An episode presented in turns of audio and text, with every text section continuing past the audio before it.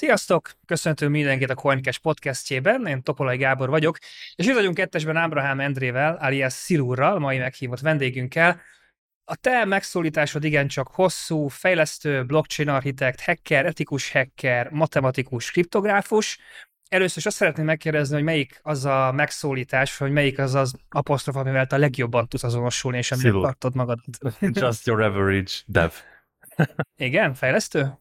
Mm, inkább akkor uh, architekt. Uh-huh. Most már inkább architektként uh, szeretem, hogyha utalnak rám. Aki biztonsági rendszereket, vagy security-vel kapcsolatos rendszereket fejleszt. Igen, ez uh-huh. a fő profil. Uh-huh.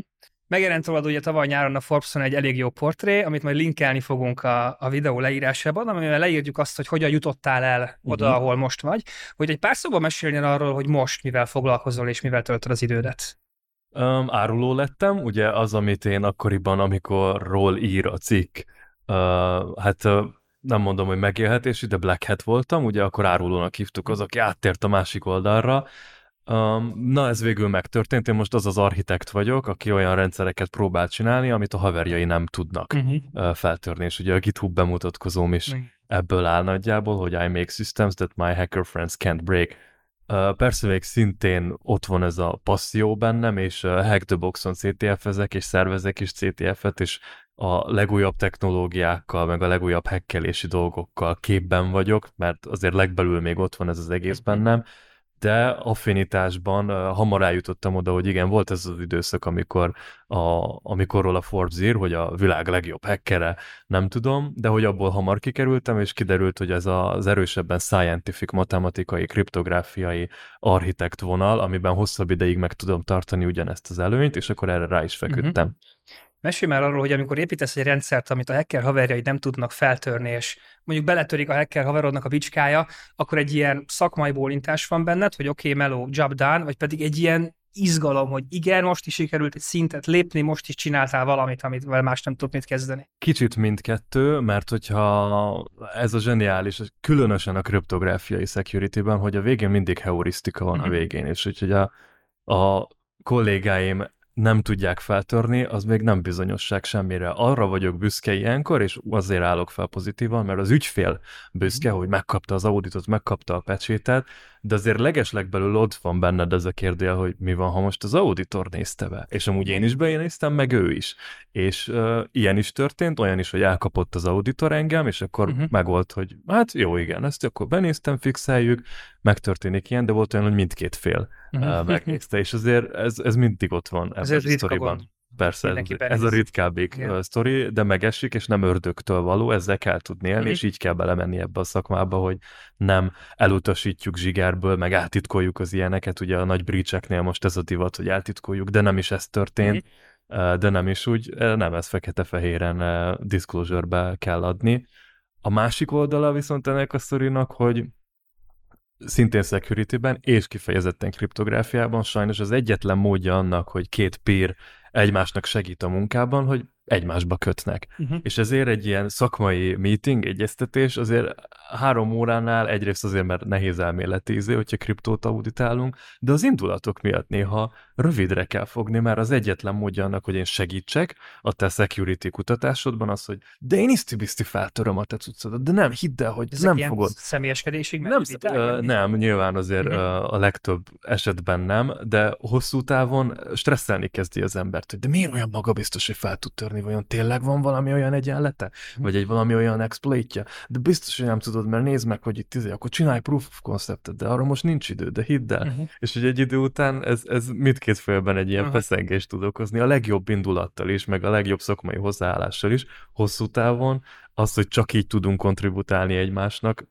ellentétben a developerekkel, hogy per programming, meg ilyesmi, hogy ketten építünk, uh-huh. ez, ez egy érdekes dualitás. Uh-huh amikor ügyfélrel beszélsz, ugye mi már beszélgettünk korábban, azért neked egyrészt van egy brutálisan mély matematikai háttered, meg ugye ez a kriptográfiai háttér is járul, azért ezt gondolom egy hagyományos normál fejlesztőnek, bocs, hogy így fogalmazok, de nincsen meg, vagy olyan az ügyfél konkrétan bemegy hozzád, és nem érti, amit mondasz? Legtöbbször igen, Aha. ez történik, és hát a körül is nehéz pozícionálni. Egyrészt nagyon hosszú ideig, amikor elkezdtem ezt az entrepreneurship life-ot, erre külön ember volt, hogy akkor te leszel a translator, jó? Komolyan. És hogy uh, hát általában ők jelentkeztek, mert ők hamarabb vették észre, hogy én nagyon lelkesen adom elő a matekot, és hogy ezt hidd el, nagyon jó lesz neked, és adjál pénzt rá, és ugye ezek a tapasztaltabb, szeniorabb fejlesztők vették észre, hogy hát ez az ügyfél, ez most még jobban megijedt, mint ahogy ide jött, mert hogy semmit nem izélt, és hogy akkor ő volt a szócső,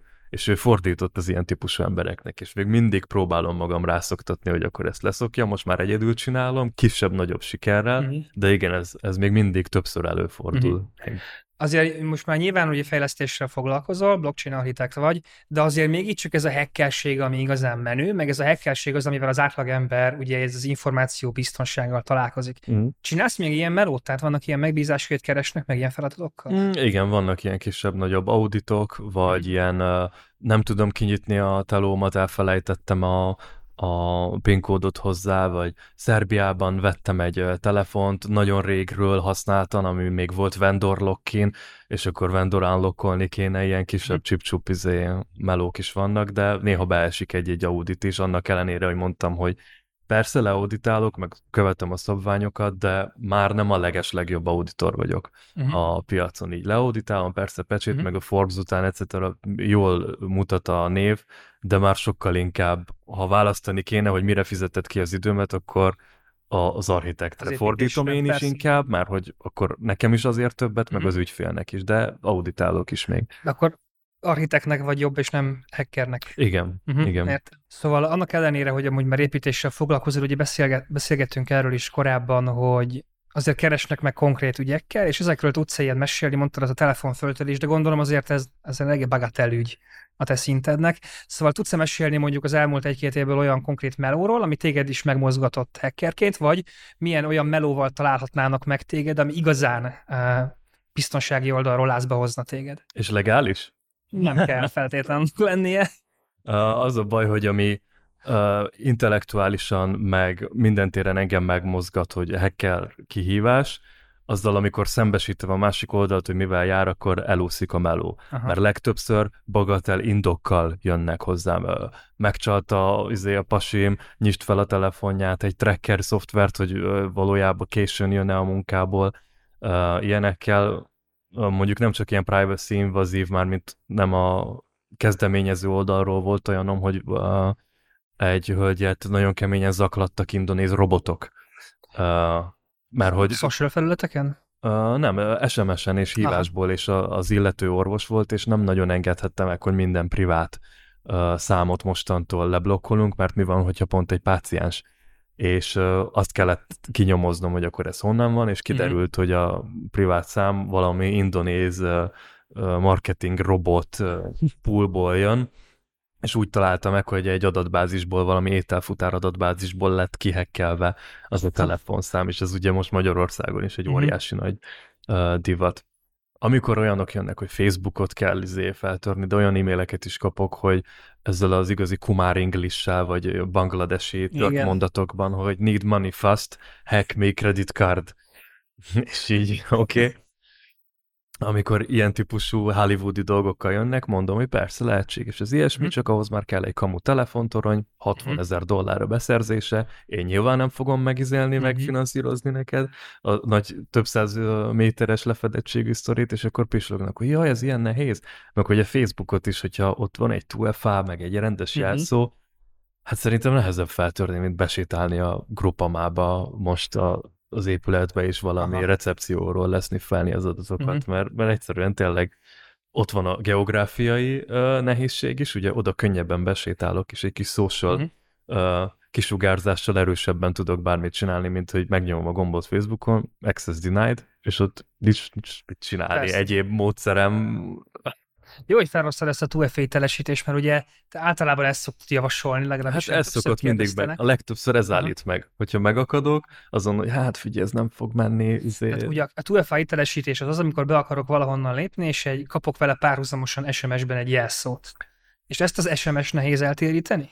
A, az SMS-t könnyebb egy fokkal, szóval ha választani lehet, én ezt a, a Google Authenticator, OTP, One Time mm-hmm. Password és TOTP módszereket ajánlom, ami ugye 6 másodpercenként levált. Ezt egy... tudod egy fejteni röviden, egy, egyenként? A regisztráláskor ad neked egy QR kódot, mm-hmm. amit beütöd a, a telefonba, az lesz a, ahhoz a servicehez az lesz a te ilyen titkos kulcsod, egy második kulcsod. Egy Google Authenticator appal, Igen. olvastatod. És ott az történik, hogy 6 másodpercenként az aktuális időt még uh-huh. mellé teszi a kulcsodhoz, és az az új kulcs, amit be kell ütnöd egy ilyen time-based UTP appal. Az SMS-es hitelesítés, kétfaktoros hitelesítést egyszerűbb eltéríteni, mert kapni nagyon nehezen kapható, már mint a több száz méteres mhm. lefedettségű igazi ipari hollywoodi telefontornyokat, de egy software-defined rádióval van egy úgynevezett SSH támadás, 15-ös vagy 16-os, szóval ráadásul elég régi, csak nem igazán lehet fixelni,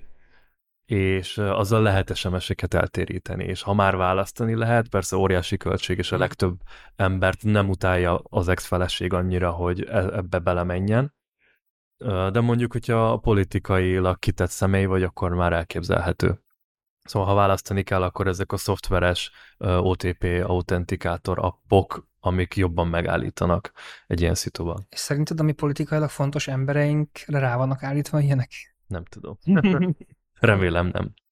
Amúgy, hogyha már ezt, ez előjött ez a 2 és mondtad, hogy amúgy, hogyha már ez sem a legjobb megoldás, akkor mit ajánlasz az átlag usernek? Tehát én aki nem csinálok semmit, hanem szörfözgetek otthon a neten, néha streamen játszom valamit, stb. Nekem mit kell használnom ahhoz, meg az átlag hallgatónak mit kell használnia ahhoz, hogy biztonságban tudjon netezni és biztonságban érezze magát? Egy password managert, hogyha nem biztos abban, hogy ő meg tudja jegyezni és jól tudja kezelni a passwordot. offline password manager. Um, ott már lehet uh, kompromisszumokat. Mm. Én az offline-nak a híve vagyok, és veszem a fáradtságot, hogy egy mindig átmásolom egyik évről a másikra, ha mm. módosul valami, macerás, de ugye folyamatosan jönnek ezek is, hogy a, a LastPass-t, a Bitwarden-t hackelik ezeket az online-okat, is izomból támadják, mert tudják, hogy ott egy aranybánya van mögötte. End-to-end encrypted, etc. nem került még veszélybe mm. user, azért akárhányszor feltörték a LastPass-t, vagy a Bitwarden-nel volt, azt hiszem most valami, nem volt olyan, hogy végig ment a soron, és a Facebookjába is beléptek valakinek, mm. de azért rossz reputáció ez az mm. egész, és emiatt én az offline híve vagyok, de ez, ez már UX és security mm-hmm. vonalon, melyik oldalon van az ember. Nagy családos, a gyerekeknek is van egy telefon, egy tablet, két-három laptop, azzal úgy már egészen nehéz mm-hmm. az offline verzió. Úgyhogy egy password manager, egy Bitwarden-es open source munka, zero knowledge, mm-hmm. uh, with abuse of notation, és a 2FA bekapcsolva rajta, mm-hmm. főleg egy nem rútolt telefonon ezt a zero knowledge-ot, ha már kimondtad, ezt magyarázd már elérthetően, mert ez egy bonyolult dolog, és nem régóta röpkör ez a fogalom benne, így a blockchain-es, kriptós gondolkodás. Akkor a, a kifejezett blockchain-es, mert ugye van az a terminológia, amit a Bitwarden használ, hogy mi nem tudunk semmit a passwordodról, ez az egyszerűbb, mm. ez a jobban marketingeltő, és van ez a scientific, ami a blockchainbe beivódott zero knowledge, Hát ez szerintem amúgy kifejezetten rosszul kommunikáljuk, és azért Na. nem érti senki, ugye a... Én bevallom, én nem értem, hogy kifutottam, mi az zero knowledge, nem, nem tudom. Sokáig úgy, hogy elmondtam valakinek a mantrát, hogy egy olyan protokoll, ahol semmi nem derül ki az igazság tartalmáról, az igazság tartalmán kívül az állításnak, Szóval, hogy uh-huh. bebizonyítok neked valamit, anélkül, hogy semmi más nem derül ki arról, hogy mit bizonyítottam. Ez most és, és az emberek, és hogy a user teljesen hülyének érezte magát, hogy ez mit jelent, mert, mert teljesen hihető volt a scientist szájából, de amúgy ez sem teljesen igaz. Én úgy szeretem előadni, hogy Zero Knowledge egy olyan beszélgetés, ahol van egy transzkriptja a mi beszélgetésünknek. Transzkript mint? Mint uh, jegyzőkönyv. Mm-hmm. És uh, ha odaadjuk egy harmadik személynek, kitöröljük a te nevedet, meg az én nevedet, és megkérdezzük, hogy itt most valaki magában beszélgetett, vagy két ember beszélgetett. És ha nem tud rá válaszolni, akkor zero knowledge vagyunk. Szóval, amikor nem tudod egy beszélgetésből eldönteni azt, hogy itt az illető saját magával dumál, vagy egy másik féllel, akkor zero knowledge a protokollunk. Mert például nem mondom uh-huh. ki a nevedet, uh-huh. vagy nem azt, hogy hogy vannak a gyerekek, és akkor abból már egyből összeraktad, hogy jó, de hát a Gábornak vannak a gyereke, és akkor hú, akkor biztos, hogy nem a Szilúr beszélt, mert hát neki nincsen vagy hogy hogy van a Doberman kutya. És ez konkrétan a beszélgetés, a dialógus példáján elmaradva. Tehát nem kell kimondani neveket ahhoz, hogy a mondatok szemantikájából, meg szerkezetéből Igen, de... értsd azt, hogy itt ez egy dialógus, ez egy párbeszéd. Igen, de amikor ez a szemantika is annyira obscure, hogy nem tudod eldönteni már a szemantikából uh-huh. sem, se, semmilyen jel nincs arra, hogy itt most két ember beszélt, vagy egy, akkor zero knowledge a protokoll. És hogy ez, ebben az a hogy a matematikában is, hogy az egyenlőség jel oldaláról mennek ide-oda, sender és receiver, Alice és Bob között mennek az üzenetek, a tranzakciók, a hashek, és amikor a végén próbálsz rájönni, hogy akkor most ez itt Alice magának küldözgette az üzeneteket, meg a bitcoin tranzakciókat, vagy Bobnak, és nem tudsz rá válaszolni, akkor Franco. És ez azért jó, mert pontosan így modellezzük, és így készülnek az Zero Knowledge protokollok. Szóval amikor készül egy paper, és akkor eljutottunk oda, hogy na, akkor most bizonyítjuk az Zero Knowledge tulajdonságot, srácok, feltesszük, hogy van egy harmadik fél, aki most nézi itt a transkriptet, és le kell vezetni szépen, hogy hát statisztikailag, valószínűség számításilag teljesen ugyanolyan uh-huh. esély van mindkét szenárióra, akkor tapsolunk, uh-huh. és kész az Zero protokoll. És ez, emi, ezek miatt én sokkal jobban szeretem ezt a narratívát, mint ezt a azt hitte a média, hogy így könnyebben megemészthető lesz, de igazából csak jobban összezavarták a népeket. Hogy... És ugye, az Zero Knowledge nagyon komoly buzzword lett az utóbbi időben, tehát sokan dobálóznak ezekkel a protokollokkal. Hát ez jó, a jövő, ez... ennek van használhatósága, vagy pedig csak buzzword? Mm, van. Uh, mm a zseniális része az, hogy minden, ami komputációval, szóval IT-ban kiszámolható algoritmusokkal, arra van zero knowledge protokoll. Aha, Ez már egy hatalmas dolog, mert akkor egész blockchain-eket tudunk zero knowledge uh-huh. üzemeltetni, és hát készülnek is az EKLVM-ek, uh-huh. és pont a tegnapi nap Steven Goldfeder tweetelt egy nagyon érdekes kis debate a téma kapcsán, hogy ő az optimistic irányba megy, és hogy ma még nincsenek kész nem az EK. Nem a hálózat. Optimistic roll-up, ugye, hogy a threat modellnek, ilyen biztonsági modelleknek két részre szakadt ez az mm-hmm. zero knowledge. Van az optimista verzió, amiben most a bankok gyakorlatilag élnek, és én mondjuk személyesen ezért nem ezt az irányt támogatom, hogy mennek a kis tranzakciók, aztán hogyha valami turpisság történik, akkor lehet challenge és kérdezünk, hogy na itt mi történt? Mm, nekem ez annyira nem fekszik, mert az egész blockchain-t azért szerintem azért találtuk ki, mert ezt meguntuk, mert hogyha már kérdezni kell, akkor uh, mismásolni is lehet, és sumálkolni. És a blockchain-en ráfeküdtünk a preventív mm. threat modellre, ahol nem történhet meg a csalás, szóval matematikailag lehetetlen az, hogy eltűnik egy mm. UTX szó valahol, és uh, sikkasztás történik. És az optimistic rollapokkal egy kicsit visszamentünk ebbe az irányba, hogy mennek a zero knowledge tranzakciók, mm. de ott a correctnessre még nem teljes a bizonyosság, ezért, hogyha valaki gyanakodik, akkor meg tudja challenge azt a tranzakciót, mm. és akkor generálódik rá egy mm. jó nagy vastag zero knowledge proof, ez okkal készült így, mert ezeket tárolni uh-huh. nagyon nehéz, uh-huh. uh, és egy ilyen protokollba belebonyolódni hosszadalmas, ugyanúgy, ahogy a bankban, amikor rád kérdez, hogy hát itt láttunk egy pár milliós izét, és hát kubikos vagy, úgyhogy ez nem jön ki. Ez blockchainen is ugyanígy ott van. Ennek ellenére készülnek a teljesen zero knowledge Ethereum uh-huh. virtual machine-ek uh-huh. uh, különböző protokollokban, Na és Goldfader nagy vitája, amit gerjesztett, hogy melyik a jobb, tényleg átveszi -e a hatalmat a preventív újra az egész iparban, vagy maradnak az optimisztik dolgok, már hogy ő termékoldalról közelíti meg, és meg is lepett, hogy egy ilyen tisztelt tudós uh-huh. mennyire termék és engineering orientáltan közelítette meg, és ő azt állítja, hogy mivel ők voltak az elsők a piacon, uh-huh. és már kompatibilis az LVM-mel, így már mindenki le fogja szarni, hogy jön a technikailag egyébként korrektebb és a matematikailag teljesebb megoldás, mert már rég elhúzott az uh-huh. optimistic verzió. És hát meglátjuk. Kicsit korábban mentünk bele itt a blockchain matematikai mélységeibe, mint gondoltam, csak úgy itt a Zero Knowledge az én figyelmemet is elvitte, hogy akkor dumáljunk erről. Még ezzel kicsit egy információbiztonságra rámennék. Okay. Um, ugye volt két, hát két nagyobb ügy, az egyik még zajlik gyakorlatilag, ami információbiztonság és nagyobb nyilvánosságot kapott. Egyik ugye tavaly volt a Kréta feltörés, talán az országban elsőként nyilatkoztad le azt, hogy ez két pubertás srác volt, tizenpár évesek, és hogy hogyan jöttél rá erre, mert ez marha érdekes, hogy mit csináltál pontosan, aminek ez volt a következtetése. A stilografik, a stilográfiai feature-ök, ami egyébként... Ami micsoda?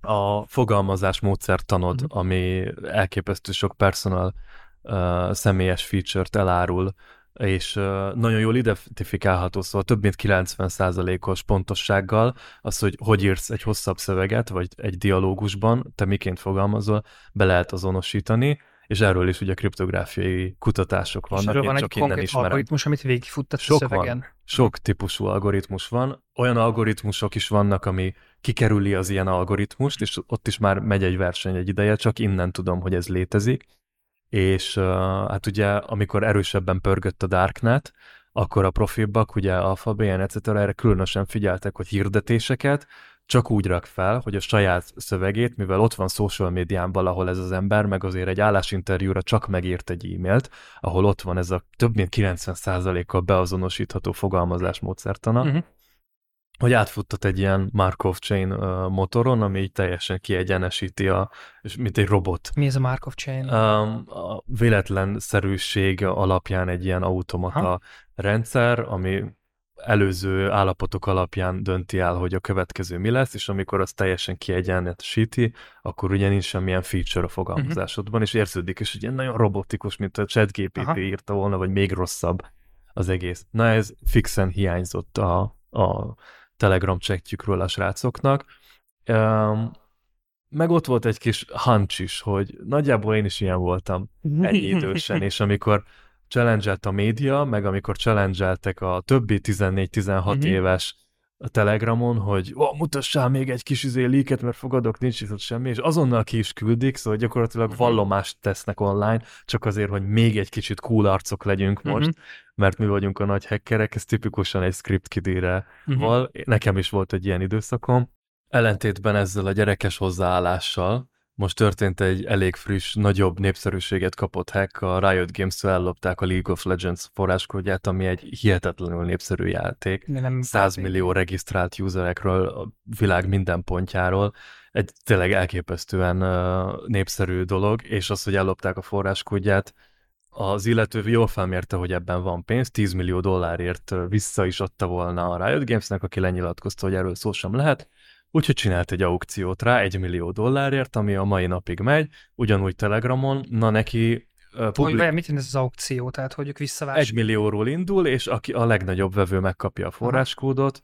Most ebben is ilyen publikus csatornákon én lenyilatkoztam a véleményem, hogy ő már valamivel tapasztaltabb, főleg a, a fenyegető e-mailjéből kiderül, hmm. hogy egyrészt ott már nem a presztízsre megy az egész, nem maradtak benne feature teljesen diplomatikusan van lenyilatkozva, és nem igazán beazonosítható, kicsit robotikus mhm. tényleg az egész, ahogy meg van írva, hogy 10 milliót most, vagy én felrakom a netre, ugyanúgy a netes meghirdetése később, és a dialógus is, mert hogy megkerestem, megkérdeztem tényleg egy millió, uh-huh. és ott is nagyon profira, profira van fogva. Na, ez pont hiányzott a krétás. Uh-huh ügyben, hogy ott a nagyzolás, a felvágás, a megmutatjuk, milyen cool gyerekek vagyunk, kicsit mémelünk is a dolgokból, screenshotokat ott hagyunk, nem marad benne metadata, uh, nem tudom, hogy direkt, vagy pont egy olyan screenshot uh-huh. készült, amivel nem marad semmi, de ugye például uh, Faceferry a Cyberből uh, valami be belebonyolódott a social médián, hogy ott már van egy erős gyanú, hogy kikről lehet szó, és amikor én ezt megláttam, teljesen biztos voltam, hogy ő is a stylographic feature-ökre mm-hmm. ment rá, mert a profik tudják, hogy ez az első, amikor egy ilyen történik, és kommunikál veled az elkövető, akkor az az első, mint mm-hmm. a mhm. filmekben ugye a túlsztárgyalók, hogy azonnal a pszichológiai profilt kell Persze. összeállítani az első mondatokból, amit kommunikál veled az illető, és a hekkelésben is pont ugyanezt történik, főleg azért, mert a, egy túlsztárgyaláskor hátramenőleg nem tudsz információt kiszedni, de a social média világában igen, szóval hat ismerősön keresztül az egész világot eléred Facebookon, úgyhogy ismerősnek az ismerős az ismerősével valahogy, hogyha elkezdesz egy spiderrel mászkálni a social médián, megtalálod ugyanazt a típust. Ja, ja. Figyelj, mondasz hát a fiatal korodból ilyen va- va- vagizást, amikor menőzni akartál, de hülyeséget csináltál igazából. Tehát, mint amit erre a példának a saját sztoridból. Mondhatok? Amit mondhatsz. Elévült minden. um, igen, a, leg, a, hogy mondjam, a legnagyobb sikert igazából a, az egyetemen értem el ingyen pizzával. Szóval hát az egyetemen mindenki csóri, még az IT szakon is, és amikor bedobtam, hogy na, akkor akartak valami Hollywood ízét látni, és akkor most nulla, nulla forintért fogunk az adatbázisból pizzát üzelni, és amikor ez sikerült, uh, mert előfordul egyébként, és sőt az volt gyakoribb, és azért nem mertem ilyeneket, mert hogy ha felhájpolod a népet, és utána nem sikerül Igen. a hack, az nagyon rossz. Sikerült, átírtuk az adatbázisban nullára a, a pizzának az árát, uh, kijött a pizza, utána a, onnantól én lettem a hacker sráca az arénának, és ez egy óriási izé, presztis volt, csak utána elvárás is lett, hogy na mutas nekünk valamit ugyanúgy, hogy most az interjúban valami sztorit, na egy kis hekkelést lássunk, és amikor már sokkal gyára csináltuk, nyilván mindig más izé, más pizzériával, de utána rá, ránk telefonáltak, hogy hát figyelj, most volt valami, de hát ez teljesen hülyeség, hogy nulláért mi nem küldünk ki ilyet, úgyhogy majd KPR oda kéne adni a futárnak, és egy idő után meg be is zárták a réseket, amiket Aha. használtak. De az első pár alkalommal tényleg kijött ingyen igen, pizza? Igen, Kemény. És ott állt a futár, és nem kérte el pénzt, mert hogy nullán Nem, már hát nullán volt a számla, igazából. Figyelj, van még, ami nagyobb nyilvánosságot kapott, és az egészen friss, Netflix nevében, OTP nevében kapják az SMS-t, kaptál? Mm, nem, mert hogy nem vagyok a főtelefonszámommal sehová rekelve, Aha. pont ilyen okokból. Nekem a szüleim kaptak. Um, Mondd el, hogy milyen állnak a hátterében. Azt mondtad, hogy az SMS maga biztonságosnak mondható, de már eltéríthető, ez pontosan micsoda. Ugye külföldi számokról kapjuk az SMS-eket, mm. hogy kapják, akik kapnak. Igen, itt uh, nagy valószínűséggel, sőt majdnem biztos, ugye már az FCC már beállt a sztori mögé a regulációs szempontból. Az történt, hogy ugye az elmúlt hónapokban óriási breachek történtek WhatsAppról, Facebookról, össze tudom szedni. Breachek, hogy betörnek és ellopják a telefonszámokat. Igen, adatszivárgások történtek, ahol főleg telefonszámok lékeltek, és egyrészt ezeket fórumos fekete piacokon százával lehet venni, uh-huh. szóval hogyha kell egy jó adag telefonszám adott országból, igazából ha most nincs is, akkor csak pár hetet kell várni, mire jön egy kisebb breach, mert csak a nagyobbak kerülnek be a mhm. headline-ba, de hogy százasával, ezresével lehet egyébként kisebb breachekből venni egy adag telefonszámot, ahol hihetetlen olcsó szervizeken keresztül, mint a Twilio, uh, lehet bérelni telefonszámokat, ahol robotikusan lehet küldeni az ilyen kamu hirdetéseket, mm. és mhm. ugye a másik kifejezetten nagy baj ezekkel, hogy a DHL-től kezdve a Magyar Posta, de még az OTP bankos SMS is ugyanezen a megbízható szerviszen keresztül bérli ugyanazt a telefonszámot, amit egy bangladesi hacker. És hogy ha arra a telefon historira, ahonnan az összes futár küldte neked a, az értesítőt, és az OTP bank is, jön egy olyan, hogy a Netflix nincs befizetve, gyorsan küld el a pénzt ide, az egy óriási social engineering Igen. trükk, és ezért zseniális ez az egész adtak, és az FCC a napokban jelentette be, hogy lehet, hogy bezárják a Twilio-t, ezt a szervizt, aki uh-huh. szolgáltatja ezeket az olcsó, olcsó SMS uh-huh. Mhm. gateway-eket, például egy csomó magyar szolgáltatónak is, mhm. mert hogy ezt nem igazán lehet kikerülni. Ugye kint vannak már a nagyvilágban ezek a telefonszámok, a, ennek az orvos ismerősömnek is sem tudtam jobbat mondani a végén, hogy kiderítettük igen, hogy egy izéből adatbázisból kikerültél, egy indonéz robot központ szaklat téged folyamatosan, de nem tudok mit mondani rá, mert letiltani nem tudjuk a privát jellege miatt, Twiliós izéről jön, számokról jön ráadásul, és onnan jön egyébként minden másod is. Úgyhogy ez, ez talán az elmúlt évek egyik ilyen legszofisztikáltabb uh-huh. phishing támadása, mert a, nincs kiélezve az átlag user a telefonszámaira, főleg, hogyha itt, itt megbízható forrásból Persze. jön, és nem uh, Microsoft e, soft 2 os uh, support e-mailek, hanem tényleg valami historival rendelkező. Gondolom, hogy ugye az a cél, hogy kiküldenek, mit tudom egy millió usernek kiküldik az SMS-t, és Kettő elég, elég ha fizet. Húsz, elég, hogyha rákattint a linkre. Igen. Ugye nekem, amikor láttam először, az volt a föltűnő, hogy Nincsenek ékezetek. Hogy igen, hogy ékezetes volt a link, ami mm. ugye nem, nem ékezetes a link. Mm. Aztán netflix.korlátozás.com, mm. talán valami így volt, ami amúgy tök jó, mert magyarra szabott, mm. kvázi, tehát nem csak egy izé, igen. tehát valószínűleg Google Translate-tel csinálják, vagy valami fordítóprogrammal, de akkor is személyre szabott nekünk mhm. kifejezetten. Mm. Uh, gyakori ez?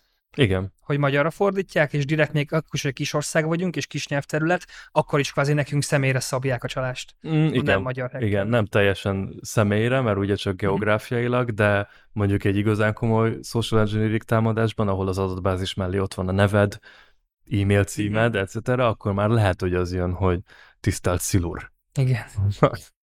Ezt mondjuk el, hogy mi ez a social engineering, mert ez sokkal összetettebb és bonyolultabb, meg mélyebb dolog, mint így csak így kimondva, hogy... Ez amikor interakció történik a userrel is, és főleg inkább rajta keresztül történik uh-huh. az adatszivárgás, sem mint informatikai eszközökön keresztül, és ugye egy csomószor beszéltünk már erről, hogy ez a fő módszer, és hacker, profi hackerként is legtöbbször inkább erre mész, mert az embert könnyebb még mindig uh-huh. átverni. Hiába értem a számítógépet, az fixen követi a kis szabályait, az ember nem mindig. Neki azért vannak elvei, megérzései, félelmei, szeret dolgokat, a gép meg be van kódolva valamire, ami vagy hibás, vagy nem, legtöbbször igen, sajnos.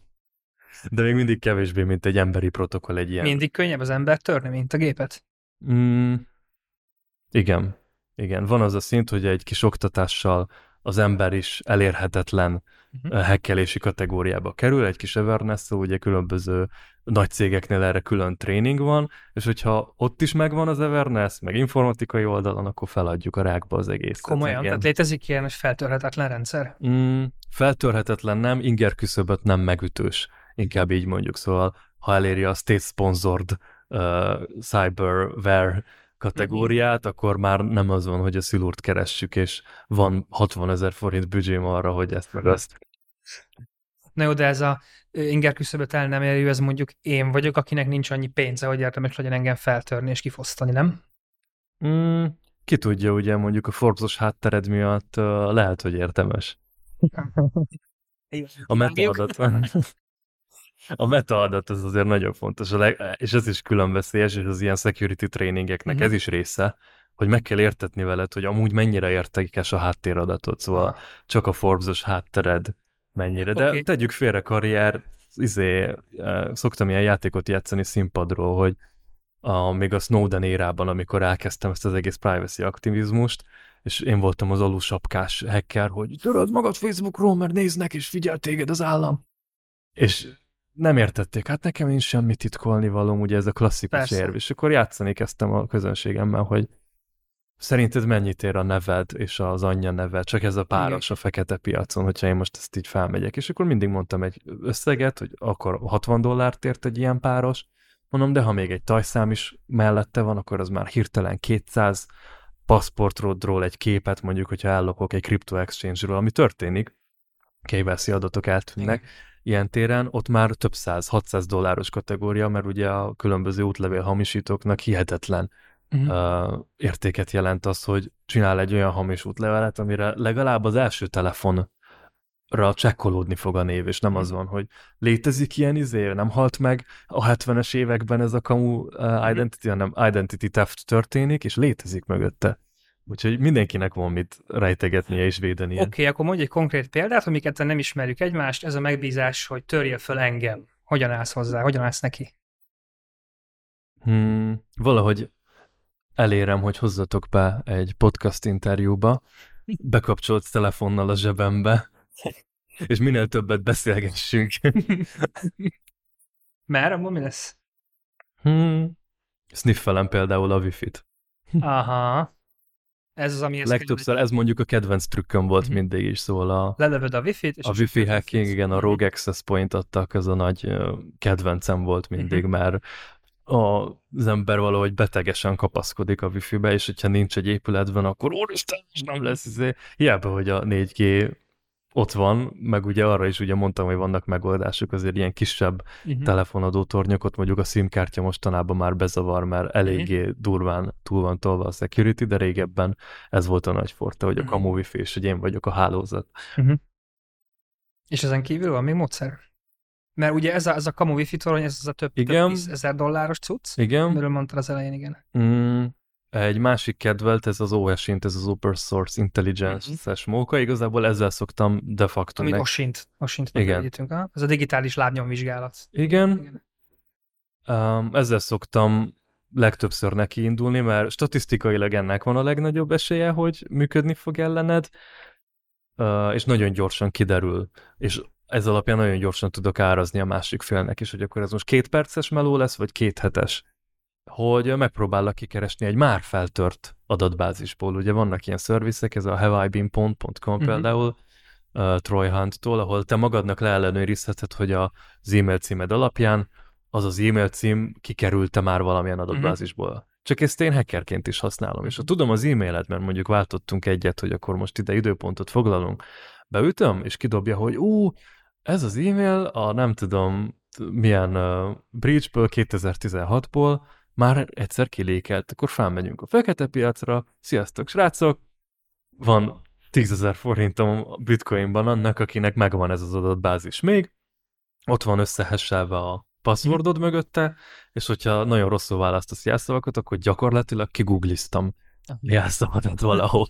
És ez egy nagyon gyorsan végbe menő sztori, ezért is én mindig mentem, amikor ilyen uh, breachek történnek, és ne talán, hát vagy publikussá, vagy ilyen szemi-publikussá valamilyen hacker cseten, fórumon válik az ilyen sztori, akkor én tudatosan ezek miatt mentem. Uh-huh. Hogyha esetleg előkerülne az a user valamikor egy ilyen sztoriba, vagy nem csak megbízási alapon, de mondjuk auditot uh, csinálok. Ennek nagy sikere szokott lenni, amikor ilyen risk assessmentet csinálok egy cégben, és akkor a C-level executive-oknak személyes e-maileket beütni, és kiderül, hogy ez egy óriási risk a cégben, hogy Aha. valószínűleg még ugyanaz a jelszava, de és ott van az interneten googlizható módon. Aha. Ennek azért nagy sikere szokott lenni. Ez a másik módszerem, amivel neked Gondolom esni. a nagyvállalati világban egyre több az ilyen awareness nevelő tréning. Igen, hogy szerencsére igen. Meg ilyen, meg ilyen olyan auditok, hogy felbérelik a, az offenzív céget, hogy törje be hozzánk, Igen. és akkor azon kívül, azon át gyakorlatilag a munkavállalók tudnak tanulni ebből, hogy Igen, red teamerek. Megkattintsen már rá az ékezetes linkre, mert hülyeség Igen. lesz. Aha. Igen, szerencsére, ahogy jönnek, és ugye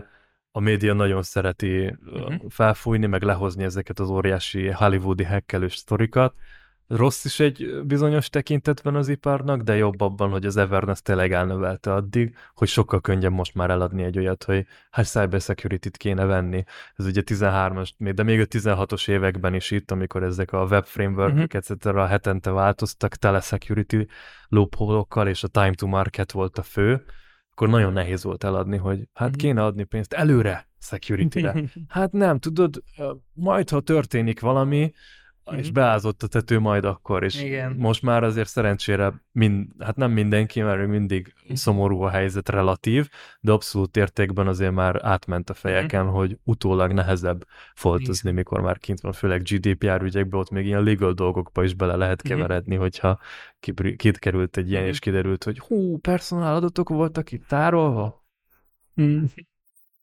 Figyelj, most benne vagyunk egy ideje, menjünk át az Ethereumra. Oké. Okay. Ugye te szerződéses alvállalkozóként, kontraktorként dolgoztál és fejlesztettél az Ethereumot, erről a Roll portréban bőven nyilatkozunk, sőt, itt is akkor elmondom, hogy talán a legmenőbb ember, akivel valaha beszéltem, az Vitalik Buterin volt, amikor hmm. ráírtam a te ügyedben, ő meg azonnal válaszolt és csevegtünk szabad délután, mintha nem... Ezen csodálkoztam is, mert nekem legtöbbször nem válaszolt. hát jó, a, a brand, aminek a nevével ráírtam, az viszonylag jól cseng. Igen. Um, Mondhatjuk, hogy a merge siker volt. Igen. Működik a dolog. A kérdésem az, hogy be betonozta magát az Ethereum most a stabil második helyre, ez a number one smart contract platform, és illetve a, a, mit gondolsz most a, az Ethereum potenciális skálázhatóságáról, mert ez még a uh-huh. Ethereum killerek tranzakciós sebessége mögött ez azért csekének tűnik még. Mm, mindenképp sikeres volt a merge, sőt, én bármennyire is szeretem, meg ismerem a tímet mögötte, hogy nagyon jó, én mondjuk sokkal bugosabb release-re eh, számítottam, vagy ilyen tipikus launchra mhm. számítottam, mm-hmm. hogy valami történik, ráugrasztunk 6-8 embert, és akkor gyorsan fixeljük, egy kis izé, PR körítés porcukor uh-huh. köré, ahogy egy standard, és nem azért, mert hú, de túl sokáig készült, vagy hogy a csapatot minősítsem, csak az IT-ban én ehhez szoktam, hogy azért amikor ilyen sok évig készül egy termék, és talán valamelyik interjúban még beszéltünk erről, amikor még csak készültünk a merge hogy én nagyjából így uh-huh. közelítem meg a sztorit, és nagyon pozitívan meglepett, hogy semmi ilyen nem történt. Szóval ment a Shadow Fork, igen, előtte, az azért egy tesztidőszaknak ennek betehető volt, de nem jött le semmi olyan, hogy oh, szegre, vagy izolálódott a rendszer, particionálódott, security is uh-huh. van, pecselni kellett, foltozni kellett, nagyon jól sikerült az átállás ahhoz képest, hogy milyen hosszú fejlesztés. Azért amennyi csúszott, tehát egy csúszkálás alatt, én években mérhetően mennyivel megcsúszott, és én mondjuk ott álltam tavaly vagy másfél éve, hogy ki az Isten hisz még az Ethereum Foundationnek, hogy itt valaha lesz valami merch, hogy itt valaha lesz egy, egy átállás, és én úgy álltam akkor hozzá, hogy azért itt Vitali Buterin hitelét veszti uh-huh. a piac és a befektetők előtt, hogy évekig húznak egy ígérgetett projektet. De akkor ezek szerint végül is jól zárult a sztori. Um, jól. Ezzel a késős sztorival most nem mondom, mert én se teljesen értettem, hogy ott uh, miféle proof of stake-re készültek, meg hogy miféle proof of stake-et foltoznak, fejlesztenek éppen amivel védeni tudom őket a késés miatt, hogy ők se tudták, senki nem uh-huh. tudta, hogy milyen proof of stake-et, mert konkrétan a fejleszt, be lett ígérve a proof of stake, és évekkel később jöttek még az akadémiában impossibility resultok, hogy ami problémákat itt próbáltunk mi fejtegetni, arról be lehet bizonyítva, hogy hát ez nem megoldható, és ilyen 180 fokos, ha nem is 180, de azért ilyen 80 fokos fordulatokat uh-huh. kellett venni, hogy hát akkor most két két roundos kommunikációba kell menjünk, mert kiderült, hogy egyből nem lehet megoldani uh-huh. a proof of stake-et, és egyrészt ezt az Ethereum se tudta, a userek se tudták, semmilyen fejlesztő, second generation blockchainek sem, és az Ether taposta ki az östvényt, és ő kapta a köveket erre. Uh-huh. És persze attól függetlenül a késés megtörtént, a usereknek az azért egy vállalás volt, reputációban oké vagy vesztés, én technikailag viszont nem tudom hibáztatni azt, hogy ez egy eddig uh-huh. történt fejlesztés volt, mert ez egy ekkora volumenű uh-huh. ö, neki, neki futás, igen, fejlesztés. Ez a number one smart contract platform? Ebbre csak személyesen tudok ö, nyilatkozni. Hát nem, mert igazából üzletileg is már látszik, hogy ö, elindult a, a, az Apples versus Oranges, Oranges argument, de most már Ethereum Virtual machine között, mert eddig az volt, hogy a Bitcoin vagy az Ethereum évekig, akkor ott sikerült elválasztani az emberek fejébe, hogy hát az egyik az egy fizetőeszköz, ami támogat smart contract-szerű dolgokat, ugye ez most pont elindult, hogy most megjelentek az NFT-k is a bitcoinon, a másik meg főleg smart contract, amin tudsz programozni pénzt, ezt sikerült elválasztani. Most ugye itt van az AVAX, a BSC, a Polygon, csak Ethereum Virtual Machine implementációkból, és most ott is elindult ez, hogy már én még válaszolok úgy, hogy szerintem az Ether, és nem azért, mert technikailag meg fíben oda ott van, hanem mert ő tapossa az ösvényt. Mm.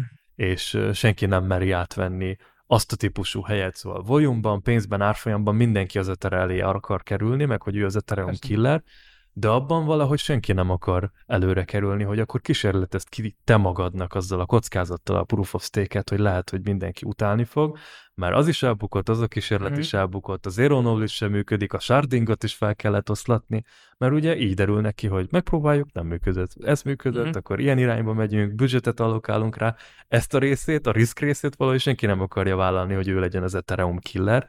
Nekem személyesen azért az Ethereum az első, de a piacon már látszott, hogy megvannak ezek a feltételek, hogy nekem egy ö, olyan NFT kell, ahol rengeteg tranzakció lesz, és mondjuk RC20 permiteket nem engedhetek meg a magamnak technikailag vagy budget miatt hm. a fejlesztőnek, úgyhogy megyek BSC-re, mert az rohadt olcsó, viszont nem annyira secure, néha hátrafele mennek a blokkok, azt ki kell ö, néha ki kell ö, javítani, vagy felkészülni rá backend oldalon, de hogy látom, hogy most már ugyanilyen Apples and Oranges uh, uh-huh. téma lett, hogy Ethereum killer. Aztán a second generation, ezek a Solana uh, Algorand típusúval pont tegnap, vagy tegnap előtt uh, linkeltem egy Ethereum csoportba egy új papert, kínaiak játékelméletileg közelítették meg, hogy melyik megoldása jobb. Én mindig is ellene voltam ennek a blokk DAG, uh, gráfelméleti párhuzamosan állítjuk ki a blokkokat. Témának, egyrészt mert... Uh, Konkrétan párhuzamosan futnak a blokkok? Hát az, hogy nem egy, uh, nem sorban állítjuk ki a blokkokat, hanem párhuzamosan uh, sok propózál történik, amit megversenyeztetünk, uh-huh. hogy ab, abból, és ezért két roundos egyébként, ez az a, vagy két kommunikáció kell mindig most már a proof of stake-ekre, az ilyen párhuzamosakra, uh-huh ez a sejtés mindig bennünk volt, meg azért benned is ösztönösen kialakul, hogy először kiválasztjuk, hogy ki csinálhat blokkot, mindenki csinál magának nyilván a mhm. leg, számára a legprofitabilisabb blokkot, akiket megversenyeztetünk, és azért ez érződik, hogy két lépés, de egy sok éves számolgatás volt, mire kiszámoltuk, hogy hát ezt tényleg nem tudjuk kevesebből, mint kettő, mert ugye a Bitcoinban ott ugye egy láncos, ott egy. Uh-huh. Itt egy blokk, itt van a proof of work megé, csekkolódik a proof of work, akkor ez lesz a blokk, srácok. Uh, és most kínaiak álltak uh, neki egy teljesen más irányból, nem technikai, hanem játékelméleti szempontból, hogy minernek, usernek ez a Nash egyensúly hol alakul ki a párhuzamos meg az egy blokkos között, úgyhogy uh-huh. itt még alakulni fog ez az egész széna csak emiatt. Ezekkel a second generation nekem az a baj, hogy persze szuper gyorsak, már egyre secure mert hihetetlen hekkeléseket művelünk ott, mert gyakorlatilag hekkelünk, ott is van egy impossibility result, ugye Vitalik nevéhez kötik, de nem tőle ered ez a blockchain trilemma, uh-huh. hogy biztonságos, decentralizált, skálázható a rendszer, és hogyha az egyikből engedünk, akkor a, igen, hogy choose to.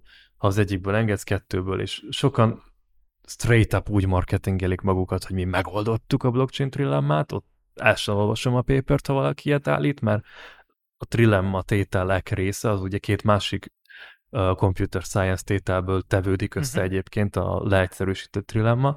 Ott a tétel része, hogy nem megoldható, mint egy egyenletnél, hogy ha nincs megoldás, akkor ne állítsd, uh-huh. hogy van megoldás.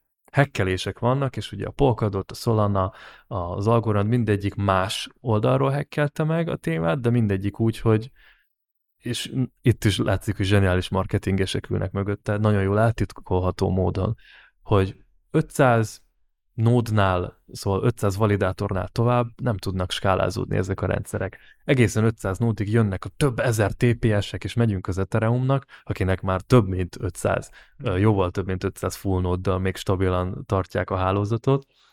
Ugye a BSC már azzal a tizenvalahányjal esik szét, mert annyira fel van tekerve a Nitro, rajta, hogy már saját mhm. magával 14 nóddal nem tud lépést tartani, és sajnos ezek ebből a két uh, computer science tételből, a CAP meg az FLP theoremből, ezt most nem fogom kifejteni, összetevődik, hogy ezek a hekkelések, amit a Triller már arrost, a Solana, a Vax, Algorand, az összes fut, bár nagyon hasznosak, és nem azt mondom, hogy értéktelenek, mint termék, el van hallgatva az a tény, hogyha ugyanannyi nóddal most megtámadnád, mint amennyi a bitcoinon ül, és olyan népszerű lenne nem csak árfolyamban, hanem kontributáljunk a networkhöz, akkor hamar minimum belassulna, szóval az még a jobbik, hogy uh-huh. működik, csak ugyanolyan lassan, mint az uh-huh. Ethereum, de ugye legtöbbször azt láttuk, hogy nem az történik, uh-huh. hogyha kicsit túlmegy a Nitro a megengedetnél, akkor BSC-n elindulnak hátrafelé a blokkok, meg kiesnek, meg 24 óránál nincsen izé Solana blog, a héten már még nem állt le a Solana típusú viccek előkerülnek Twitteren, és ez ugye a protokoll velejárója, csak mivel ez nagyon nehéz átadni, ugye most nekem is azért hosszas volt, meg rövidítésekben kellett elmondanom, hogy ez miből adódik, ezt a marketingesek simán el tudják tusolni, és az árfolyam az csak megy fel, mert szuper gyors a network. Uh-huh. Amúgy az is a network, szuper gyors, tehát Igen. ezzel nincs sem probléma, hogyha éppen működik. Igen. Uh, én amúgy azt látom, hogy ez örökké harcban lesz egymással ez a kettő. Tehát a trilemmát értem, hogy amikor a harmadik részét behozod a háromszögnek, az egy, uh-huh. az egy trilemma és válasz kettőt, de a, a skálázhatóság és a security az mindig az ilyen mindig. lesz. Mindig ilyen lesz, Igen. nincs. Igen. Nem lehet megoldani valahogy, hogy... Igen, mert a skálázhatóság az UX, az user experience. Uh-huh és uh, azt már jóval a blockchain előttről, azt hiszem én Schneier-től, Bruce Schneier-től, aki a kripto, kriptográfia Chuck norris még ilyen pólók is vannak róla, hogy kinyírta Chuck Norris-t kriptoanalízissel. Én neki tulajdonítom elsőként, de nem biztos, hogy ő állította ilyen erős párhozamba, hogy a user experience és a security, mivel a, a security az sajnos mindig nyűkkel jár, mert ó, oh, megint hosszú jelszavakat, meg még egy izét be kell írnom a telefonból, ez mindig nyűg lesz, és a scalability uh-huh. most, ami a megszívja a blockchain mhm. területen, uh-huh. úgyhogy igen, ott örökké, ez mindig örökös harc lesz. lesz. Uh, nekem az én um, nem matematikai és nem fejlesztői gondolkodásom az az, hogy az mutatja, hogy igazából az Ethereum gyilkosok sem készülnek Ethereum gyilkolásra, hogy mindegyik futtatja ezt az Ethereum Virtual Machine-t. Uh-huh. Tehát, hogy ami ugye lefordítva egyszerűen azt jelenti, hogy gyakorlatilag emulálni tud egy Ethereumot, uh-huh. tehát amit Ethereumra fejlesztenek decentralizált applikációt, egy az egyben egy Ctrl-C, Ctrl-V-vel rá lehet, uh-huh. most így egyszerűen elmondva, rá lehet telepíteni mondjuk a Solana-ra, az Avalanche, uh-huh. stb. Hogy ők sem készülnek arra, hogy ők lesznek az elsődlegesek hanem mindegyik arra készülnek, hogy az Ethereum a másod, Ethereum az első, és mögöttük ők egy ilyen alternatív, kiegészítő platformként működnek. És is, itt megint ugye én pessimistában állok hozzá, mm. főleg azért, mert építettem megbízásból is másnak blockchain-t, meg ugye a Quannal terveztem is, mm. és uh, legtöbbször igazából az a narratíva, hogy annyira hihetetlenül nehéz ezt a userbázist megszólítani, mármint mm. fejlesztők, megvan ez a termék, és azért nagyon nehéz egy blockchain platformra kész van az MVP-d, now what? Arra kellenek nagy logós userek, hogy ú, most nem akarok izéket mondani, de hogy valami nagy cég, nem tudom, McDonald's, Coca-Cola beállt, nem tudom, van-e bármi blockchain, most direkt őket választottam, hogy ez az első lépés, mert máskülönben senki nem jön, a másik, hogy fejlesztők, hogy mhm. építsék a networködet. És ott inkább az a narratíva, hogy könnyebb megszólítani az Ethereumos fejlesztőket, mint sem megtanítani yet another blockchain programnyelvre uh, valakit, mert akkor az is kihívás, az is költség, építeni kell saját költségből egy virtuális gépet, ami már az Ethereumon belül is kiderült, ott házon belül, hogy hát ez lehet, hogy nem kellett volna saját virtuális gép, etc. De hát a blockchainre sokkal primitívebb kell, mint ami akkor a Java volt, vagy ilyesmi.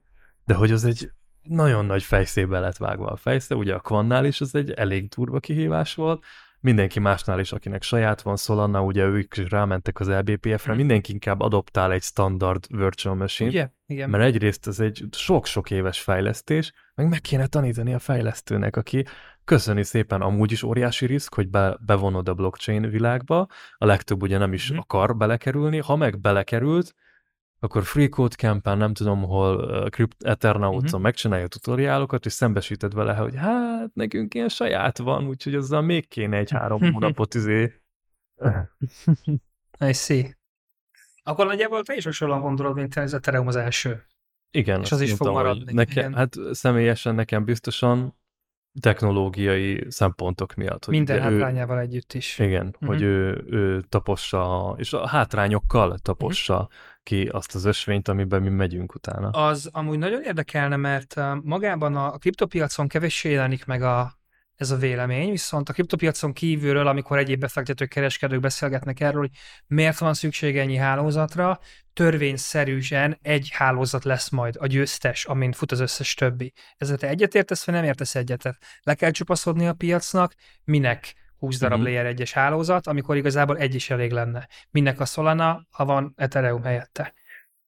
Mm, Le kell szerinted fog. csupaszodni egyre, vagy nem kell? Nem fog, szerintem. Azt nem tudom, hogy kell-e, mert ez mm. megint egy marha érdekes elméleti, szóval sokkal tovább lehet vinni elméleti probléma, hogy ki tud-e szolgálni minden üzleti use case ahhoz mondjuk formalizálni kéne tudni, mm. hogy mi az üzleti use case most a blockchainnek. Egy csomóan mai napig nem értik, ugye én is tanulok folyamatosan az ügyfeleimtől, hogy öcsém, mikre akarják mikre használni a blockchain. Igen. Rossz, többnyire rosszabbakra, de amikor hoznak egy jót, akkor ugye most például az NFT-vel az egész világ tanult ugye a non-fungible értékrendszer, hogy mennyire átalakította a gondolkodást. Ott azért technikailag is tanulunk, megfordítva, de szerintem, mint minden területen az IT-ban, mindenre van egy külön framework, kihegyezve egy speciális adatbázis, egy MySQL, egy time series-re, egy rendezetten adatra, blockchainre is nagyjából ez lesz, hogy most ott van a Hyperledger annak, aki accountability-t kell, mert ő nem használhat policy open source dolgokat, ott van a másik, aki konzorciumi blockchain, mert hogy tudja, hogy neki csak a öt cégből álló mm-hmm. kis uh, uh, oligarha szenátusa férhet Igen. majd úgy is hozzá, meg az épületből amúgy sem mehet ki az IP, a network, uh, legal szempontok miatt, úgyhogy nem kell Ethereum szintű decentralizáció, mm-hmm. szerintem ki fog ez alakulni, mm-hmm. hogy minden use case-re, mint egy adatbázis, mm-hmm. meg egy JavaScript framework, lesz egy blockchain lesz irányzat. Nem feltétlenül termék, az lehet, hogy kategorizálni, hogy mint ahogy kategorizáltuk is már egyébként, azért nem standardizálva, de egy csomó könyv már úgy tanítja a blockchain hogy milyen típusút akarsz, privát, konzorciumi, mm-hmm. smart kontraktos, mm-hmm. és akkor ilyen fában döntöd el, hogy milyen típusút akarsz, azt nem tudom, hogy eljutunk ki addig, hogy a termékek megjelennek a fa uh-huh. alján majd, de lehet. Uh-huh. És ezek interoper- interoperábilis blockchainek lesznek, vagy egymást kizáró? Sajnos nem, de már látszik, hogy az az egyik legnagyobb hívószó üzleti, meg minden fejlesztési szempontból is az interop. Ugye a Polkadot most ezzel pozícionálja magát ugye a különböző alcsénekkel, hogy az interoperability lesz az egyik legforróbb téma a blockchainben az elkövetkező én, akinek nincs megint fejlesztői hátterem, nekem ez úgy tűnik, hogy gyakorlatilag az Ethereum maga az áthidaló, hiszen az összes többi más hálózat használ EVM-eket, tehát az Ethereum az az általános, és maga az interoperabilitás. Jól látod, az elején így is indult ugye különböző message bridge-ek, én például ezt az AMB nevű protokollt, ami mm-hmm. Ethereum hálózatok között egy ilyen standard üzenet küld, boríték, Uh, és ez ebből indult, igen, hogy hát mivel jelenleg nem mondhatni, hogy közös nevező az Ethereum, de hogyha top 10 smart contract platformot igen. kiválasztasz, akkor abban mondjuk 6-7 az EVM alapú, akkor uh-huh. mondjuk azt, hogy ő a standard, és erre kezdtek el uh, rátámaszkodni. Uh-huh. Mondjuk még a WebAssembly, uh, abban mondjuk egy kis személyes uh, historim is van, ugye az elfen belül uh, korábbról, az a Rust programnyelv, a a webes standard, ugye a dapok miatt a másik nagyon jó versenytárs, hogy lehet, hogy ő lesz a, a közös mhm. nevező, meglátjuk. Uh-huh. Uh, ugorjunk kicsit a security-re itt is, sőt, okay. kifejezetten két hack érdekel, ami az utóbbi időben nagy nyilvánosságot kapott. Nem is tudom, Nem voltam. kezdjem.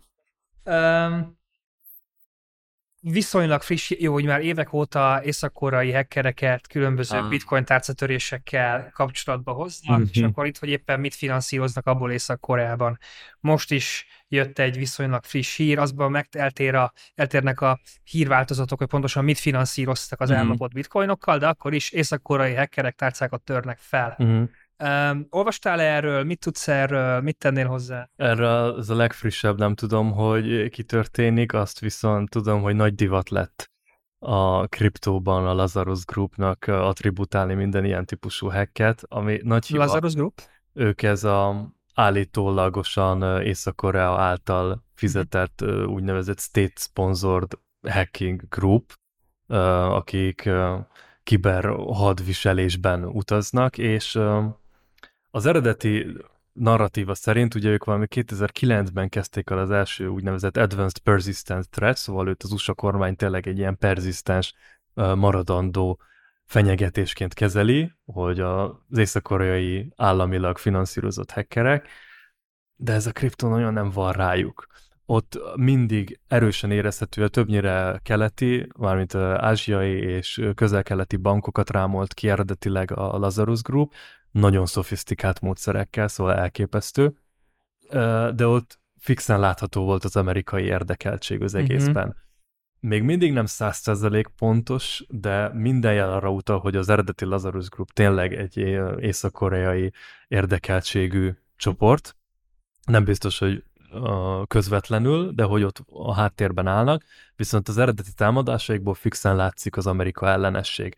És az első talán az Axi volt, aki egy hekkelés után az Axie Infinity egy ilyen nagyon népszerű, Igen. talán a legnépszerűbb Playturn játék, ugye ott kezdődött a, a filipinókkal, ezek a leállnak a vonatok, Igen. mert megyünk haza axizni téma. Ők attributáltak először a Lazarusnak szerintem nagyon hülye módon hacket, mert azzal, hogy a média a hekkelésből mennyire hollywoodi témákat tudott folyni, Igen. a pr rájöttek, hogy hát akár ezt pozitívan is át tudjuk forgatni, és jól kirámolták az Axit, és ú, ezek a, mi, mi annyira kemény projekt vagyunk, hogy látjátok az észak-koreai államilag finanszírozott csoportok is minket szabotálnak.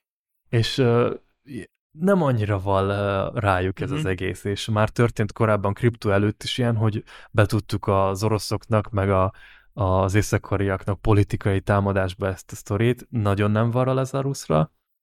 Uh, ha igen, akkor a Kaspersky elemzései szerint maximum ilyen blaming történik, szóval már ilyen uh, kémregényekbe illő játszmák vannak, hogy direkt olyan módszerekkel kódolták a, a támadást, hogy minden jel arra utaljon, hogy a Lazarus Group Észak-Koreából mm-hmm. volt, pedig lehet, hogy valójában csak Irán.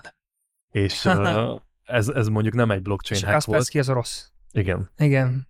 Ami egy külön érdekességet ad Igen. hozzá, hogy ez mondjuk nem egy uh, blockchain-es uh, támadásból mhm. merült fel, csak innen tudjuk, hogy már ilyen blaming játékok is mennek, mhm. hogy szándékosan a másik hacker csoportra kenjük a támadást.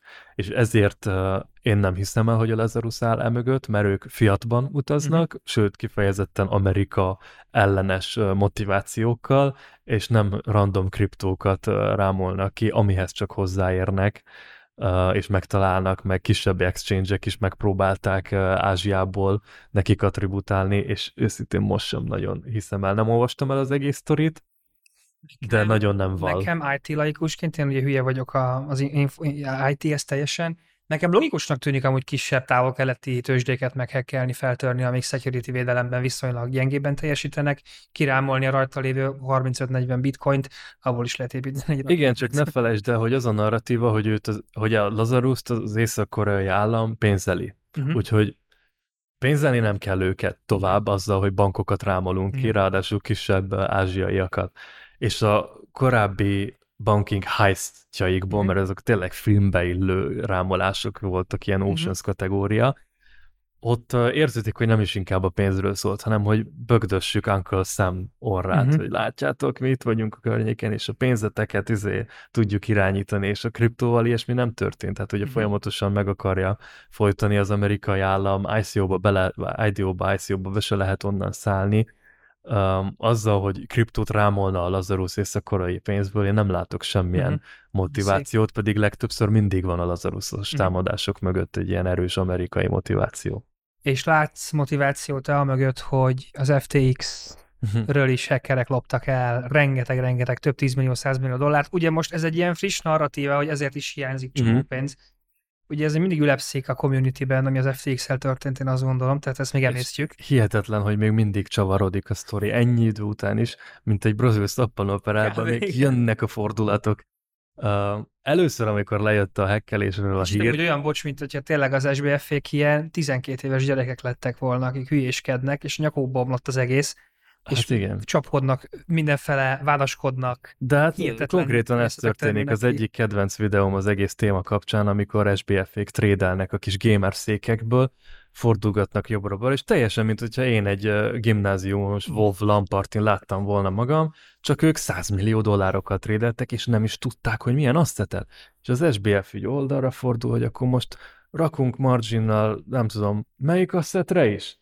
És utána kiabálnak, hogy melyikbe trédelünk. Szóval teljesen fogalmatlanul tényleg a gyerekeknek ott az ölébe holt ennyi lóvé, és nem tudják, mit csinálják vele.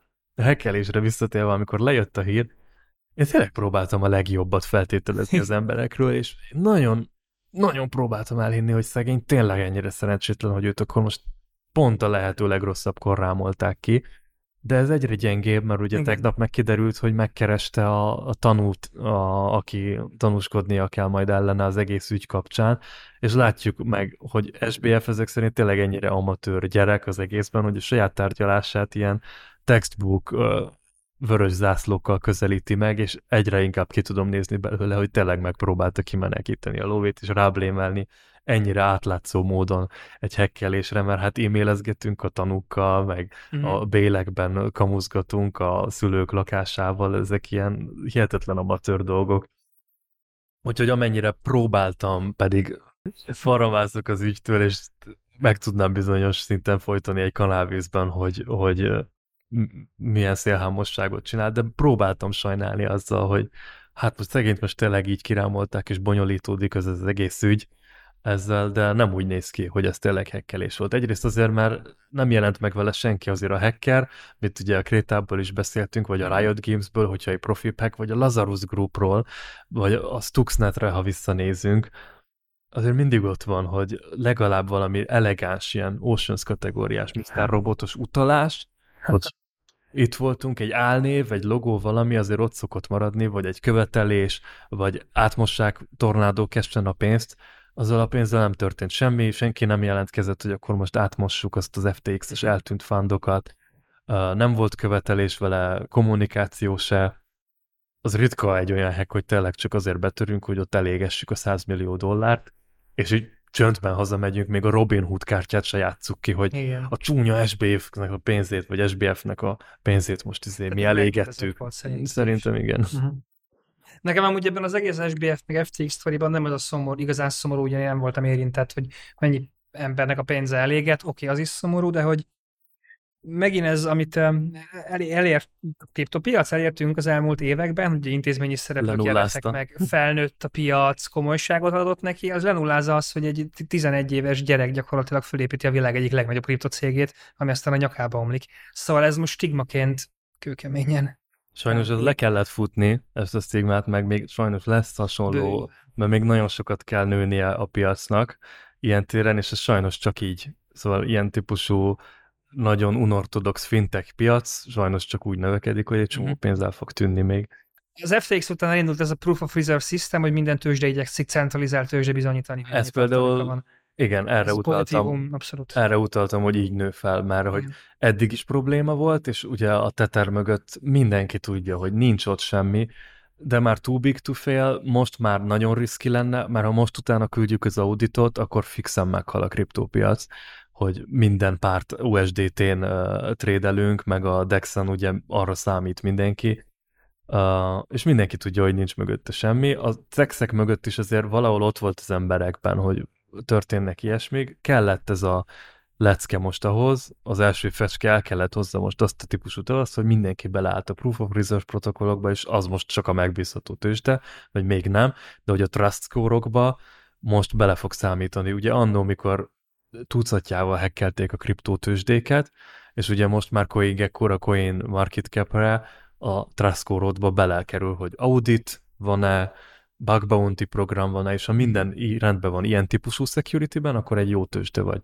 És most örülök, hogy az ftx meg ezekkel a Proof of Reserve-ökkel, de még előtte is a Zero Rose Capital sztorik, a lunák, most eljutottak oda, hogy most már a Financial Security is számít, a Reserve Security, és mostantól a common megítélése a tőzsdének a körül is forog, hogy van-e proof of reserve, vagy csak elhisszük neki így a dolgokat. A Tether kapcsán kimondtál szerintem egy tök fontos dolgot, hogy too big to fail. Ebben te biztos vagy? Az FTX-ről is azt gondoltuk volna korábban, hogy too big to fail, és mégis pik összeomlott az egész, egy csődöt jelentett és ágazati hullám. Igen, viszont nem dependált annyira durván rá a piacról. Az FTX persze óriási tőzsde volt, sok újítással, de a volume nagy része azért kriptóban még mindig a Binance-en volt mm. óriási marginnal, vagy óriási előnyel.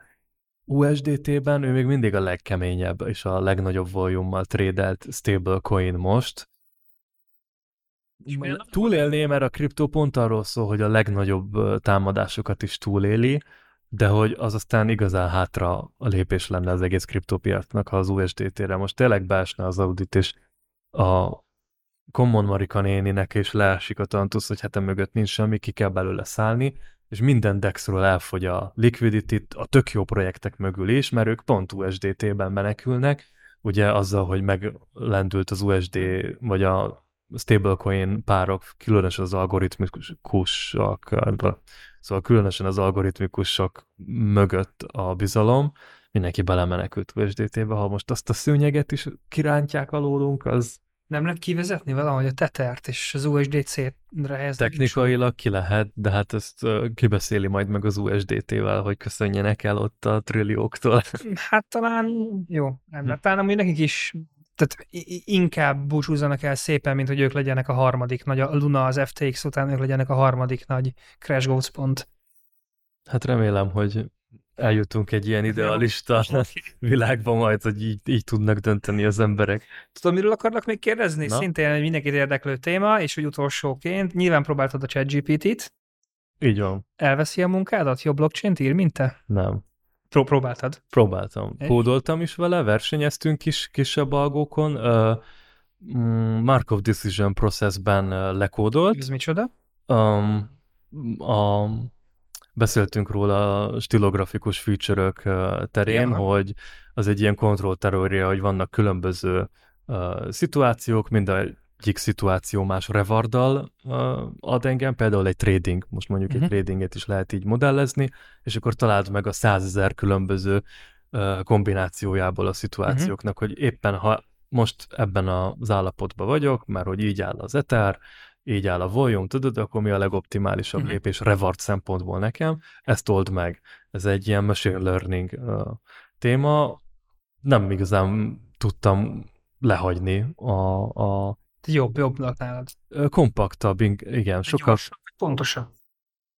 Um, nem engem kompaktságban lenyűgözött, hogy ugyanazt a kódot, amit én megírtam, nem tudom, 80 sorban összetömörítette 20-30-ba, és először azt hittem, hogy rossz, és rájöttem, hogy ilyen teljesen undokumentált feature-öket használt. Uh-huh. Kiegészíti a munkámat, arról kétség sincs, de lehagyni nem fogja ezt. Uh-huh.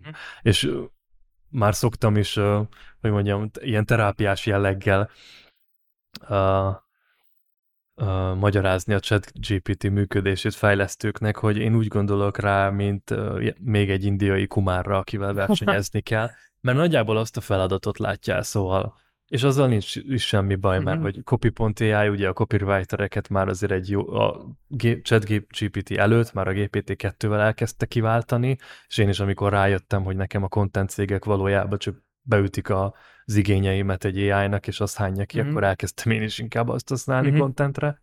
Most a kóderek jutottak, hogy aki csak HTML-be tud valami izé, landing page-et fejleszteni, annak igen, eltünteti, de hát az nem is igazi programozó, akinek ugye eddig terjed a, a tudása az egészben. Aki például tud csinálni egy ChatGPT-t, mert a ChatGPT még embert nem tud kreálni, amíg te tudsz ChatGPT-t csinálni a semmiből, Igen. addig nem fogja elvenni a munkádat például. Én megnyugodtam, mert nekem íróként nem fogja elvenni a munkámat, mert kreatív írásra még nem képes, bár amúgy angolul megdöbbentő, hogy milyen sztorikat lehet vele íratni, és így beleszólhatsz a sztoriba, változtatsz a nagyon Igen. menő. Viszont ez nekem eszembe jutott, hogy, és erről beszélgettünk már korábban is, hogy én szinte zero IT tudással, programozói tudással is tudnék egy ilyen nagyon basic blokkláncot összekalapálni, szinte Ctrl-C, Ctrl-V ilyen túlokból összeállítgatom. Igen. Viszonylag egyszerűen. A ChatGPT is képes erre, tehát basic blokkláncot tud nekem írni. És akkor a kérdés az, hogy most mennyire fognak elszabadulni a kamu projektek, és mennyire fognak a Rackpoolra kihegyeződő, vagy Rackpoolt célul kitűző projektek megjelenni a piacon, amiket a mhm. ChatGPT ír tokent azt fixen tud, szóval olyat csináltattam vele, hogy kérek egy uh, Ethereumon futó tokent, ennyi meg annyi total supply legyenek benne fik, uh, vidd fel automatán dexre, ilyeneket tud írni. Uh-huh. Igen, egész jól megírta. Egész blockchaineket azért nem fog tudni összeolózni, és itt jön az, hogy kicsit mélyebben belemegyünk, hogy miért nem veszi el a programozónak, vagy a, a writernek a munkáját.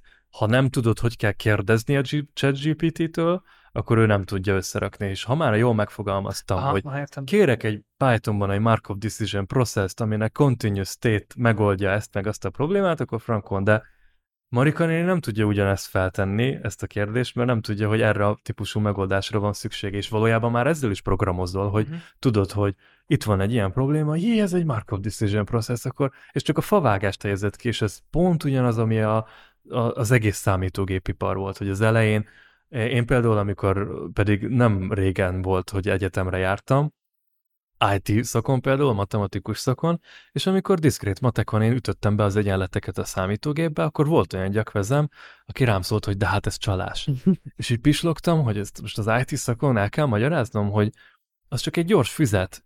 Annyi előnyt kapok össz az egésztől, hogy gyorsabb, mint a kockás füzetbe a ceruzával csinálni, főleg, hogy nagyon olvashatatlan a kézírásom, de ha én nem tudom feltenni a kérdést az egyenlet megoldónak, hogy itt most kérek egy Taylor second order, egy Taylor mm-hmm. polinomiált, akkor amúgy se tudnám megoldani, nem varázslattal. És ő magától meg nem találja ki, igen, ő, van szüksége. Igen, van. hogy mire van. És a másik oldalról, hogyha ráereszted a saját uh, security kódodat, akkor ő tudja auditálni, mert próbál egy feltörni, és sikerre jár. Látod, ezt még nem próbáltam Hajrá. vele, hogy... Következő podcastban beszámolsz róla. Ezt mondjuk egy ilyen indistinguishability-vel kell, igen, hogy egyszer olyat mutatok neki, amiben direkt hagytam, hogy a fals pozitív, fals negatívat ott megtalálja, és utána egy tényleg már kint lévő production valami kódot, hogy találjon belőle. De egyébként hallani, hogy használják már az iparban, sőt security cégek pozícionálnak már azzal, hogy ChatGPT Aston Auditor.